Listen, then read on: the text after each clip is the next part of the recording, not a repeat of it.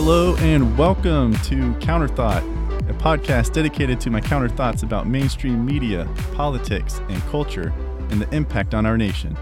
I am your host, Brian Kletter.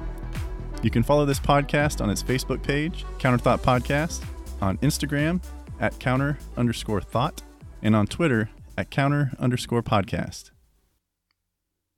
Hello and welcome to episode 9 of Counterthought Gaslighting Free Britney and the American People. I apologize right now if I sound a little nasally. Uh, I am currently battling a sinus headache, um, some severe sinus pressure. It's been going on now. This is the third day, and I'm pretty sure this is the only time I've ever had to deal with this in my life. So, for that, I consider that a little bit lucky. However, I am not enjoying it. And on Wednesday morning, I woke up and it felt like I had a migraine, but it is sinus pressure. I can feel it. Um, no idea when it's going away. Like I said, this is the third day, but hopefully it goes away soon, and hopefully my voice is not too nasally, uh, but bear with me if it is. So, gaslighting. Popular term today, isn't it? I'm sure you've heard of it. I know for me, however, I haven't, I never heard of the term until last year in 2020. Uh, and then once I heard the term, I had to look it up. So, I'll help you out so you don't have to do that. The term gaslighting means to manipulate, manipulate someone by psychological means into questioning their own sanity, such as what you think you saw, heard, or did didn't happen. And the reason to do this to someone is to gain power and control over that individual. The term gaslighting originated from the 1944 movie called Gaslight.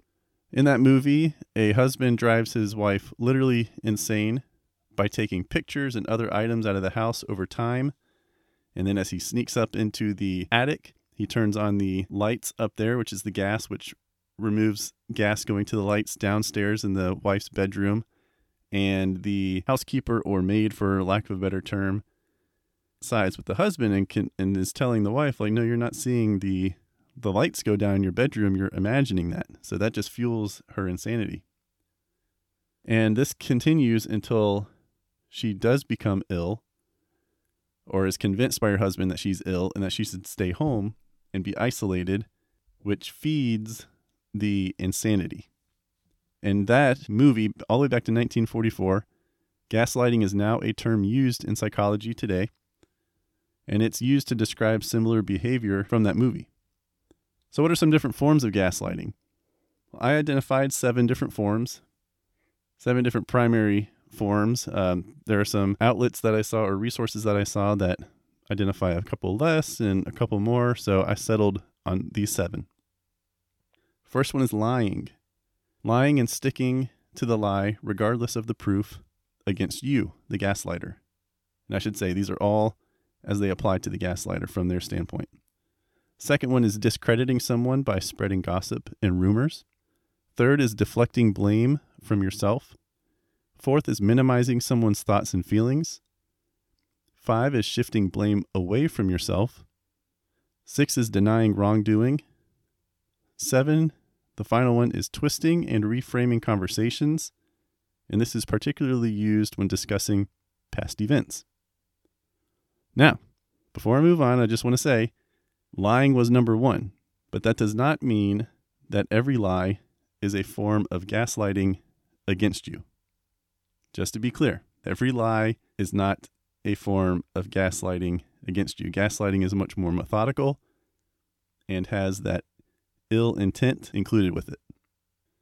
So, there are a couple of examples I wanted to touch on in current news today and going back into last year, the past few years that involve gaslighting.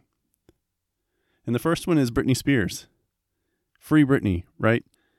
Um, a little more than a week ago, Britney had a day in court um, with tons of support. Hashtag Free Britney. People marching outside of the courthouse and holding up signs everywhere using the hashtag on social media, Free Britney. But she had a court date to um, settle something within her conservatorship which has been going on for 13 years. Uh, and basically, what the conservatorship allows is for someone else, primarily her father, that's how it began, Um, but now it's under the control of a separate individual, Jodi Montgomery. But during that court date over a week ago, Britney went on for, I believe it was at least 30 minutes, uh, sharing things that she had never shared before with the court. Different things that she has had to suffer through as a result of this conservatorship and how she has been taken advantage of and controlled through the laws that conservatorship allows over the past 13 years. Her dad, Jamie, and the current trustee, I, guess is the appropriate term, Jodi Montgomery, to take. Her conservatorship started back in 2008 when she was just 26 years old. Uh, and it began when her life seemed to be spiraling out of control. If you're a Britney fan or a follower of pop culture, um, you may remember that she shaved her head at one point. Uh, that's around that time. Um, began after her marriage to K Fed or Kevin Federline, who was once a backup dancer for her. Uh, during the 13 years, she was forced to serve, or this is all what Britney says, she was forced to serve two involuntary stints in a psychiatric hospital. No one knows exactly what took place in that hospital except the court. It is a confidential and sealed record. Uh, Britney's father, Jamie, when her life was going out of control, is the one who created or instituted the conservatorship because she felt that he felt that Britney wasn't capable of managing her own life. And during that conservatorship, Britney has released multiple albums. She's been a star on a TV show, I believe at least for one season, and has performed in Vegas long enough to amass a 60, $60 million fortune or estate. Now, this most recent court um, appearance by Britney, she said that her father forced her to tour against her will. And when she would complain about touring and not wanting to tour, that she was given lithium. And lithium is a powerful psychiatric drug, which Britney claimed in this latest court appearance said that made her feel drunk all the time. And the conservatorship changed hands, as I just mentioned a minute ago, from her father, Jamie Spears, to Jodi Montgomery back in 2019. But Jamie Spears still controls the finances of the conservatorship. Over the years, um, Britney has released some videos, I believe, on Instagram and other media platforms where she's saying, you know, like, I'm fine, I'm happy, and just trying to smile through it. Depending on, I guess, the level of fan that you are of Britney, you could probably see in those videos, especially in hindsight, that that did not seem to be the case. Could tell it was being faked, and she admits that in this latest court appearance. And says today she is outraged and angry because she can't shake this conservatorship even though now she's 39 years old and has accomplished all of those things the tour dates, the albums, the Vegas uh, show or residency. But she's still not able to control her own life. And she also claimed in this last appearance that she didn't even know she could petition to end the conservatorship. She did not know that was an option, which calls into question the motive of her legal counsel. Now, from what I read, her legal counsel is court appointed, and you could say that her counsel has an ulterior motive to continue to represent her, to continue to be paid by her. So, what would be the point of ending the conservatorship? They would stop being paid. But how does all this relate to gaslighting? Well, I think there are a few ways. So, there's classic examples of Jamie Spears shifting blame. He shifts blame whenever he says that he can't help Britney because of no communication with her. Uh, this was a, a, response that he had this past week to what she said in the courtroom. Says, "Hey, I can't help my daughter. Um, there's no communication with her. I can't communicate with her." So he's shifting blame. And in his uh, most recent court filing, he says for the past two years that he's over, only overseen Britney's finances and nothing medical. Well, what what about the other eleven years? What about all all those stints in uh, the psychiatric hospital and, like Britney said, going on tour, being forced to go on tour. And, and if not, she was given a psychiatric drug, lithium. Uh, Jamie Spears also denies wrongdoing by saying he's protecting her with the actions that he's taken over those 13 years. But is he really? If what Britney's saying is true, it doesn't sound like it. Maybe that was his intention in 2008 when this began. But over time, and many people are claiming that He's just become drunk with the power that it gives him. I mean, controlling $60 million and living off of that, off of your daughter's success. I mean, surely it seems like she's done enough to prove that her, life is in order over the course of these 13 years. Also, Jodi Montgomery, which I mentioned, is now in charge of the, I guess, like the trustee of the conservatorship. Jodi also denies wrongdoing because this past week, Jodi Montgomery claimed that the conservatorship doesn't prevent Britney from getting married or having kids, which is what Britney stated in this most recent court appearance that she's not even able to get married or have kids. I guess she has a court ordered IUD, and in order to get that removed, she would have to have uh, the court allow it. And also, Jamie Spears is most likely lying when he says he isn't power hungry off of the control he has over Britney and the $60 million estate.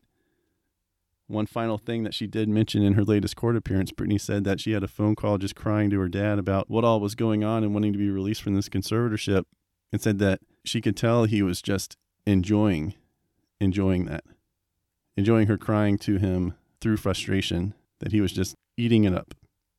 So I say free Britney. I was a fan of hers um, in middle school. That's whenever she got popular. I think when she started at 16 with Baby One More Time. I had uh, the Britney album, her first two. Yes, I'll admit that. And I also had a poster of Britney Spears on my wall, which I am convinced to this day, whenever I went out of town, I think for a week long camp of some sort or trip to somewhere, um, maybe with my dad or whatever. Then I came back and it was no longer on my wall. So I'm convinced to this day that my mother took it down and threw it away. And mom, if you are listening to this episode and you would like to uh, address that with me, I am available. But free Britney. Obviously, there's some gaslighting that has gone on over these 13 years. And she's 39 years old, seems to have it together. Even if you are 39 years old, just, I mean, look at all the people who don't have it together, right? But are still able to control their own lives. Just free Britney and give her her life back. Now, political gaslighting. That is where I first heard the term politics, media. Let's get into that a little bit. Political gaslighting occurs by members of Congress and the mainstream media. There's no hiding it. Uh, you can see it if you open your eyes a little bit. Some examples of political gaslighting over the past few years. Let's start with Trump and Russia in the 2016 election. That's been a four year lie. Um, Representative Adam Schiff of California um, claimed, I was going to say multiple, but we'll say dozens and probably hundreds of times that he has evidence and there's going to be evidence that nails Trump and pins that he had Russia rig the 2016 election for his victory. Still waiting on that information. Even a special counsel, the Mueller report, was called in for that. And Mueller and his team couldn't find or convict Trump of having any kind of collusion with Russia. That was a four year lie. Did you believe it? Getting into more present day, President Biden, well, not yet President Biden, but everyone was accusing Trump. This was led up to his second impeachment, but accused Trump of the quid pro quo the original term used for his phone call, his phone conversation with the um, current president of the Ukraine. President Trump and his quid pro quo conversation with the president of the Ukraine. On a conversation with the president, he asked if uh, some information could be looked into about about Hunter Biden and Burisma. And everyone on the left freaked out about how that meant that Trump was trying to use a foreign influence to go after a political opponent. And then you have Joe Biden for years touting how he, when he was in charge of the relationship with Ukraine as vice president to Barack Obama, just loving and talking about this was a, my strength. I went over there and told them, hey, you need to fire your top prosecutor, Victor Shokin, before I leave the Ukraine today or you won't get the billion dollars in military aid that we have promised you. What happened? Top prosecutor got fired. But no, no, no, no. That wasn't quid pro quo this for that. No, no, no. That was that was just politics and and a well maneuvered action of the state by Vice President Joe Biden. There was nothing there. And that eventually led to the House impeachment of Trump once again. But the same thing, Trump did the exact same thing uh, Joe Biden did. But you'd be led to believe President Trump did the exact same thing at the time Vice President Biden did. But you'd be led to believe that Trump sold out the United States and committed treason for what he asked the Ukraine to do. And then now, in hindsight, more and more stuff has come out about Hunter Biden getting paid, I believe it's $83,000 a month by Burisma, which is an oil company over there, with no knowledge of oil or the energy sector. But he was on the board all the way through 2019. I think he was on the board for a grand total of about four years or so. Uh, it did overlap with Joe Biden being the vice president. And then now you have Hunter's laptop, which we'll get into here in a second. More information coming out there text messages, emails, some of which tied back to Joe Biden meeting some of these business dealings and the leaders from other countries that Hunter Biden had met with, that Joe still claims to this day to never have met, never have even discussed with Hunter Biden, his son. Another example of gaslighting is going all the way back into last year, the summer. The mainstream media claiming that there are no riots or looting in the summer or fall of 2020 and that they were, quote, mostly peaceful protests. However, did you know that $2 billion in insured property claims were filed?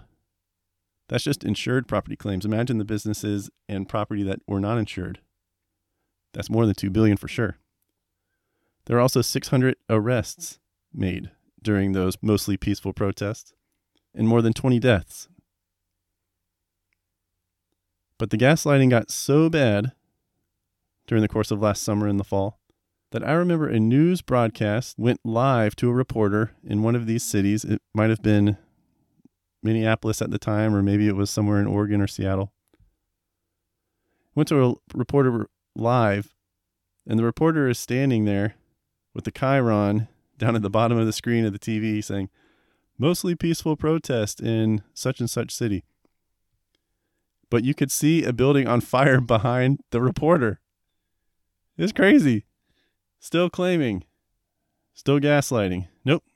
Mostly peaceful protests, riots, looting. Nah, none of that. It's just mostly peaceful protests. And if you're Chris Cuomo, you would just say, Who said protests have to be peaceful? advocating for violence, right? Another example of gaslighting is Democrats say that they will follow the science of COVID 19 to determine COVID policies while setting policies and messaging that didn't follow the science. That was one of the pledges of now President Joe Biden's campaign in 2020. We will follow the science. We will follow the science. Trump is not following the science, but we, we will follow the science. We will follow the science. I will bring us back to normalcy and we will follow the science of our COVID policies. But when Biden got into office and was in control of the messaging, I don't think he's following the science. His administration's following the science. And that created a huge messaging problem, especially when it came to the vaccination. But they still continued to claim they were following the science. For example, during the uh, campaign season, Kamala Harris, now VP, was asked if she would take the vaccine if it was created under President Trump. She said, Nope, I would not take it. I would not trust that vaccine. What happened? Biden and Harris got elected. And guess who took that vaccine? President Biden and Vice President Kamala Harris. But I thought she wasn't going to take the vaccine. But she did. And not only that type of confusion, but they continued to wear masks after being vaccinated. And I remember that coming up a ton on a right leaning media stations. Even asked in the press pool questions like, you know, why is President Biden still wearing his mask? Why is Vice President Harris still wearing her mask? They're vaccinated. They got vaccinated with either the Pfizer or the Moderna vaccine, which is 95% efficacy and reduces the symptoms if you get COVID to basically a small cold. If you want everyone to get vaccinated, which was their goal, remember 100 million vaccines in the first 100 days? Why are you still wearing a mask? And the administration struggled with that so badly. So badly. for the first five months or so of the presidency. And that led to millions of people not wanting to get the vaccine because they're being told, hey, if you get the vaccine, you should still mask up. Protect yourself, you know, just be extra cautious, extra careful. And then over here on the other side, saying, also saying, we're following the science. Still wear a mask, even though you're vaccinated. But trust us, we're following the science. Ding. Imagine the little wink with the twinkle in your eye. And then also, yeah, Dr. Fauci flip flopping several times on the efficacy of the vaccines and saying when masks should be worn and should not be worn. I tell you what, that guy had too much TV time. Too much TV time, and he felt like he always had to give an opinion. And based on his question or what show he was on, it seemed like his opinion changed. But they were always following the science. That you can be sure. Another COVID related one is following the science, going to keep with that one for a while, while also supporting school closures, even though the science shows that children are not the ones transmitting the virus to one another or to adults, especially compared to the adult to adult transmission rates.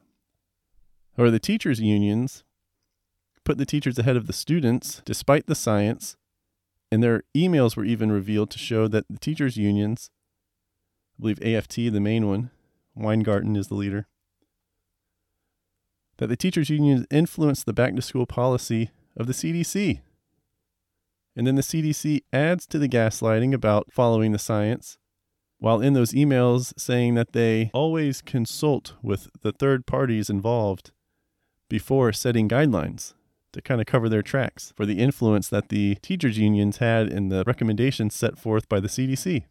But the CDC and the administration will assure you they were following the science. There was no influence, just following the science. Hogwash. And then also, the Biden White House said that the CDC director in one interview was speaking from her personal capacity and not on behalf of the CDC whenever she made a statement that schools should be open, even though she was speaking in front of a backdrop with the CDC logo right smack dab behind her. The White House tried to cover that up and say, oh, no, no, no. She was speaking from her personal capacity because they weren't quite there yet with opening the schools because the dealings were taking longer than expected with the teachers' unions. But they claim to be following the science, continuing that gaslighting. And then also, why did the CDC director say she had a recurring feeling of impending doom from COVID? Then 30 Days changed her message and said that mask requirements for fully vaccinated people and then 15 days after that said that fully vaccinated people can be maskless indoors and outdoors without social distancing. The data didn't change. The data didn't change from 45 days earlier, where she said impending doom, another messaging problem. But we were assured, following the science, no outside influence, following the science. But she in she changed her messaging over the course of those 45 days because the the Biden administration realized that other states were saying, "Well, just forget y'all. We're not going to do this dance anymore." Governors are taking it upon themselves to just go ahead and open up their states because they were following the science, the true science. And if you remember, if you were following at the time, the response from the White House they had to scramble, I think, in like one or two days' time after a couple states in a row just said they were going to open up 100%. White House had to scramble and put together some sort of plan, and they marched Joe Biden out there to, I think, the Rose Garden. And he gave a speech to announce that everything was going to be open 100% now across the country, or at least on federal property. And then other governors, especially in uh, blue states, start chiming in, chirping up, saying, uh, yeah, we were caught off guard by that. There was no communication by from the White House or his administration saying that this was going to be the case. So once he came out and said that we're opening up 100%, we weren't prepared for that. Um, California, to be example, I think said that it was going to take 30 days for them to phase into being fully opened up, 30 or 45 days. Uh, there was another state or two, I think um, New York, maybe another one, that needed a little bit extra time to to reach that 100% openness But that was definitely because the White House, even though they claimed they were following the science, hadn't been following the science and then got caught when all these other states just started doing their own thing. And then the White House had to scramble to make it look like they were also following the same science as those other states that decided to open up 100%. I swear it was never ending, that claim, following the science, following the science. Transparency in following the science. Except there was no transparency and they weren't following the science. Now, moving away from COVID takes us to cancel culture. Democrats or mainstream media say there is no cancel culture. Whatever you see or hear, it's not happening. People are not being canceled. What are you talking about? However, I'm sure you've noticed on Facebook, Twitter, Instagram, YouTube, anything that had to do with COVID had a flag on it. Whether you were just watching a video or reading a post, some sort of flag that would say either this information is not verified or if you would like to know more information about COVID, click here. It was all over the place. And then you have the cancel culture going into um, the New York Post article about Hunter Biden that Twitter took down, and then in cahoots with Facebook, Facebook also took down, and anyone who tried to retweet or reshare that New York Post article about Hunter Biden and his laptop had their accounts suspended until that account would remove the tweet or Facebook post altogether. It was crazy. Cancel culture, though, wasn't happening. Remember, it was not happening. And now, one of the latest and greatest ones from this past week, if you've been following uh, the national news, if you've been following the national news, is the White House's attempt, along with other prominent Democrats, to convince you that it is the Republicans who have been advocating to defund the police. Now, that is absurd. That is absurd. There are tapes going back a year that shows congressmen and uh, senators saying defund. There are records of certain cities that show they defunded. That is absurd, but they're trying to spin it. The White House is trying to spin it.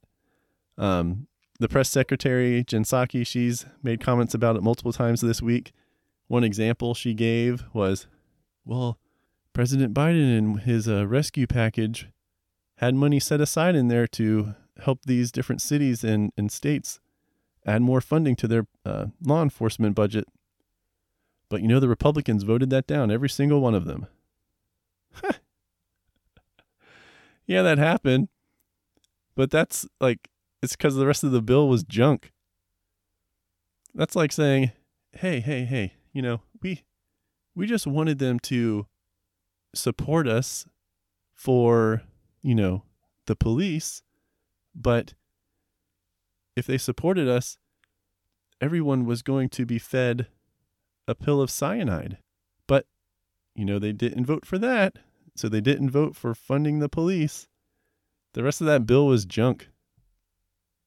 That's why. And then they're trying to pick the one little part that was included in there that they could try to stick it to the Republicans because of a junk bill that everything else was bad inside, but because there was maybe a tiny bit of money included for the police and the Republicans didn't vote to pass it, that it's the Republicans that defund the police.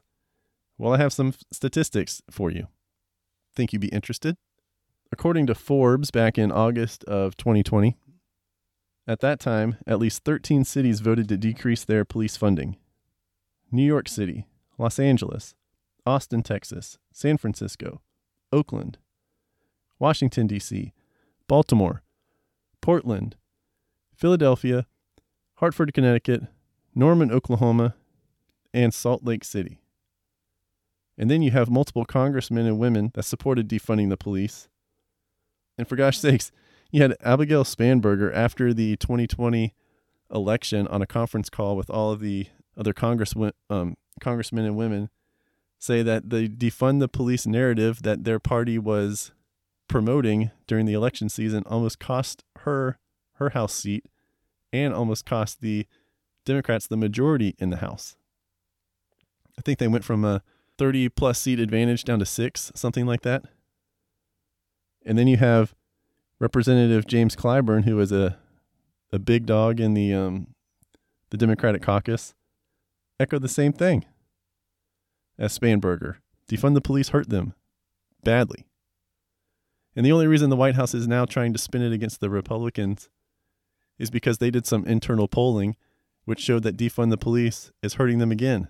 So they're trying to get rid of it, trying to get that stain out of their clothing because it's going to hurt them and they can see the writing on the wall coming around here in 2022 for the, the midterm elections. So let me ask you gaslighting is all around us, especially in politics especially in politics. You have people that you put your trust in, even though you shouldn't put your trust in individuals. Don't put your trust in man, right?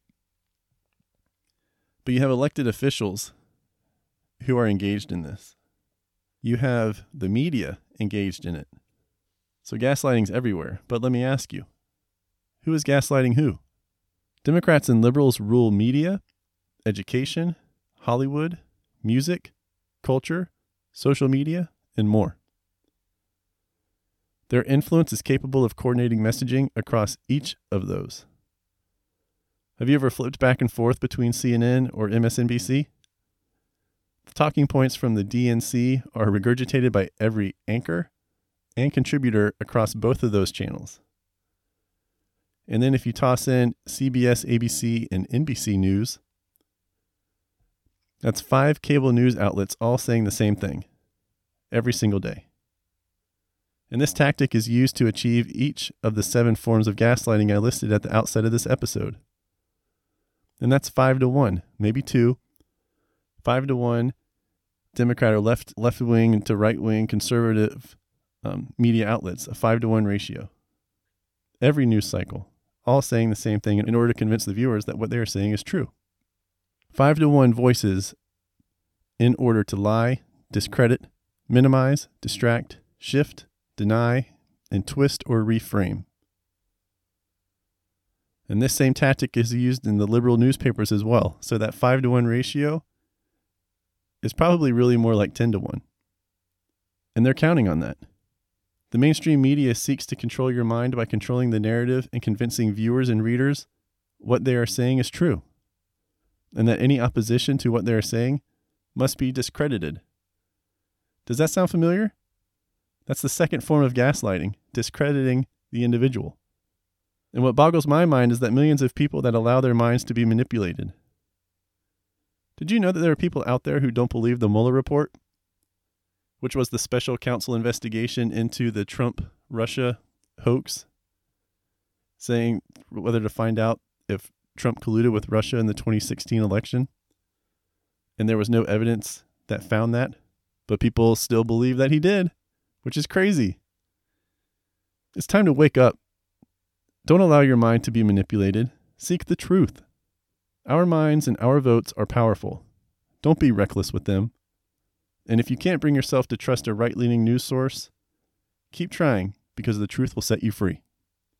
All right, that's it for this episode. Remember to subscribe and engage with me on Instagram at counter underscore thought, on Twitter at counter underscore podcast and on the Counterthought podcast page on Facebook. Thank you for listening to Counterthought.